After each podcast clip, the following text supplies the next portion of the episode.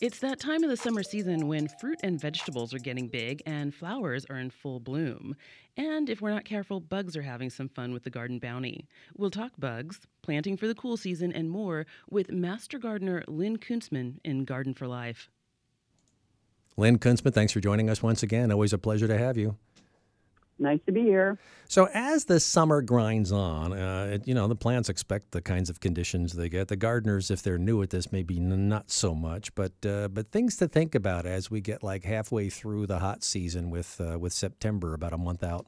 Yeah. Um, so, you know, you're bringing in uh, crops in, in August, and, and uh, um, you just got to keep patrolling for critters that are uh, assaulting your plants um, keep keep the moisture levels even. It's it's hard when we get up into triple digits and uh, that kind of thing. Mm-hmm. um, and and uh, so be checking the moisture levels. Um, a lot of stuff is going to kind of go start going into senescence near the end of the month. You're you know clo- approaching September. A lot of your vines are going to start maybe looking peaked and ragged, and you're harvesting a bunch of stuff and pulling those out get them into the compost pile and, um, you know, start prepping your bed to put in some of those um, fall vegetables that you want. So um, hopefully you started those back in July and um, you've, you've got, you know, your cole crops ready to go in. Uh, yeah, so you can do just some garden prep that way. Yeah, talk about that part of it then, because I'm looking at the kinds of things that are recommended on the uh, the August list: broccoli, cabbage, cauliflower, Chinese cabbage, pak choy. Um, And uh, so these these are things you should have put seeds into stuff somewhere else away you, from the garden. You should have, yeah, you should have started them back in July, or you can go to the nurseries, and the nurseries will have them uh, starting in like mid August. Um, then you can go and just buy the little transplants and tuck them in. Um, you know, even even under I when I get them because I'm too I'm too disorganized to start my, uh, everything from seed. Oh no, I am. I mean, it, I, but come on, you're the statewide like master gardener of the year. I, mean, I know, I know. It's like you know, I, I have said always, do as I say, not as I do, and so um, I buy starts because it's just um, easier for me to make sure I've got good, healthy plants to go in the ground, and I will tuck cabbage and broccoli and all those other little guys in between my um, tomato plants, um, you know, in the summer garden. So the tomatoes kind of give them some shade, oh. and then um, and then the little cabbages and broccolis and cauliflowers can start growing. Um, and they're happy kind of getting afternoon shade from that really baking sun that we sometimes have in August and September because they really do like cooler weather, you know, eventually. But they'll grow, uh, you know, they'll grow really well um, in those conditions. So, oh, okay. Or you know, if you want to have your own separate bed for them, the, me putting them between my tomatoes helps me remember that I want to grow crops from different families in my garden bed on a rotational basis. So if I've got tomatoes, which are members of the Solanaceae family, the nightshade family, growing in a bed, and I don't want to grow those in that bed next year. mm-hmm. I want to put something else between, you know, uh, uh, moving those kinds of plants into that bed again. So putting my cruciferous plants, my um, or my greens, um, you know, I, you can sow your lettuce and and uh, mustard greens and those kinds of things between your tomatoes. Um, so you're putting in a leaf crop rather than a nightshade crop. Um, so you're kind of doing a, a, an accelerated rotation through your garden that way. Um, because if you're growing in those shoulder seasons, the spring and now we're talking about the fall shoulder season, um, where most people they put in a summer garden and then they walk away. Uh-huh. Uh, you know, um, a lot of us though like to grow year round, and so it makes rotation difficult. Um, but putting putting some of those other families of crops in the beds where you're taking out your your um, peppers or your eggplants, or you're taking out your tomatoes, or you will be taking out your tomatoes and peppers. Um, that helps that rotation um, cycle. Lynn Kunstman with us once again on the Jefferson Exchange for Garden for Life, and uh, and we will be able to take emails for future segments. This one's recorded, but uh, but send emails along. I com- I put them in a stack, and the next time we get Lynn on, I ask her those questions. So that's to jx at jeffnet.org. So so uh, without uh, putting, for example, some cruciferous vegetables uh, in uh, either after or concurrent with the tomatoes. Would you not want to plant the tomatoes in the same place in the next year without something between them? Right, you would not, um, because any pests that specialize on the solanaceous family. Remember, insects uh, kind of concentrate their efforts on, they specialize on a family or a genus of plants. Um, and if there are insects and pests that can deal with all the um, the alkaloid chemicals in in solanaceous plants, the nightshades, uh, they're going to be present in the soil. They're going to be present in that area in your garden, and you want to put something else in there that they're not going to recognize, and then they'll run away shrieking, and hopefully, and and and and then, but if you put the same crop in the same place year after year, you're just building up um, the insects that are specializing on that crop, and and and you're setting yourself up for failure because they're gonna, you know, they're gonna be there in their numbers, and it's like, oh boy, she's planting, you know, zucchini again, hooray! And oops. Yeah, the cafeteria is open for the year. Come on, guys. Yeah, come on, come on down. so yeah, yeah. Uh, all right, so so you want to make sure you put some bugs at a disadvantage. Uh, uh, can you work that to your advantage? Are there some things in particular that I mean, have they run away shrieking no matter what the cruciferous would be, or are there other things that really make them uh, get out of there fast? No, you know, I who I I don't know uh, for certain about that, but you know, there there are lots of um, there's a lot of discussion about uh, companion planting things when you're growing your actual vegetables in the summer.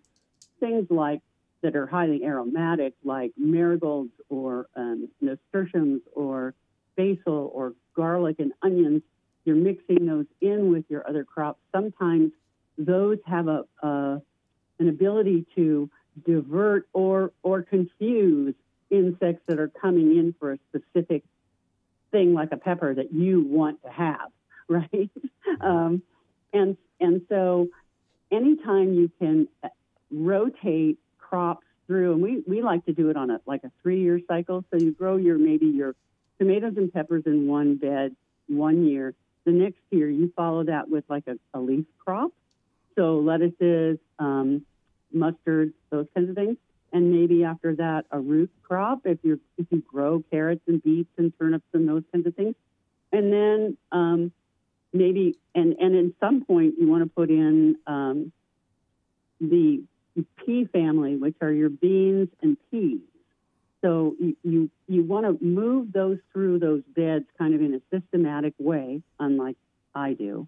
Uh, and, you know, people who, who really have this down, they have a rotational system. They have their, their gardens in a chart and they have their beds labeled and they're moving things through those beds systematically.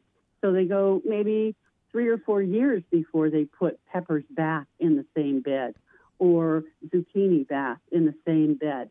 Um, and, and that's really helpful for um, confusing the insects for long enough that then the natural predators that are out there looking for things to eat will find them and take them out. You know, mm-hmm. so. Is there also an advantage, Lynn, in, in soil health? I mean, when you talk about, for example, you know, putting your broccoli in uh, in the shade of your tomatoes. I mean, at what point do you start to, to think maybe you're depleting uh, the nutrients your soil has?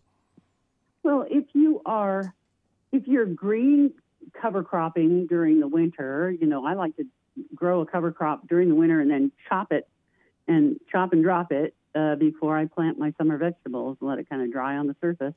Um, or if you're keeping things mulched, there is a constant um, a constant nutrient cycle that's occurring because of the um, macroinvertebrates, the insect life that's in the soil, the worms and the beetles and the, the other the things that eat detritus are there eating and pooping, and they're providing nutrients all the time.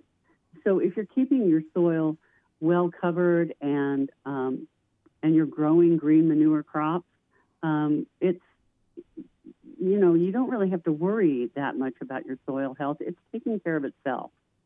Lynn Kunstman with us on Garden for Life once again on the Jefferson Exchange. Not live this time, but get your questions in for next time at jx at jeffnet.org. jx at jeffnet.org. This is probably the first time that I've actually looked at the list of things you're supposed to be doing in the garden, in this case for the month of August, and uh, and noticing, oh my goodness, I've already done this. I, I actually had a crop of garlic this year, so I'm figuring out which heads to save for planting in October. Oh, wonderful. Yeah, good. Yeah. So, yeah, garlic is being, you know, you probably pulled it in July, and now you're dusting it off and braiding it up and hanging it. Um, it's a, yeah, it's, it's really uh, rewarding to get that crop in.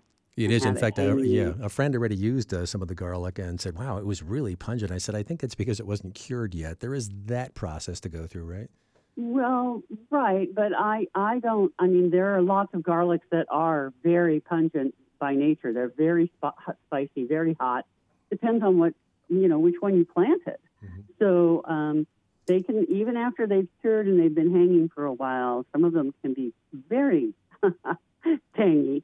So yeah, that's that's uh, not necessarily how long they've been curing. Mm-hmm. All right, so so the, the curing process just to let them dry. I know it's not in direct sunlight. I got that wrong for a few days, but uh, right, yeah, don't yeah, you don't want to put them in direct sun. They should be in a shaded area with a good circulation, um, and then uh, I, I, you can you can wash them when you first take them out of the garden when the soil is still damp, but we recommend that you just let them dry and then brush the you know the soil off them after they've dried off and um, and hang I trim the roots off um, to get most of the soil off of them. I peel maybe the first layer of the paper off the bulb so that it's cleaner, and then I braid them up uh-huh. and hang them.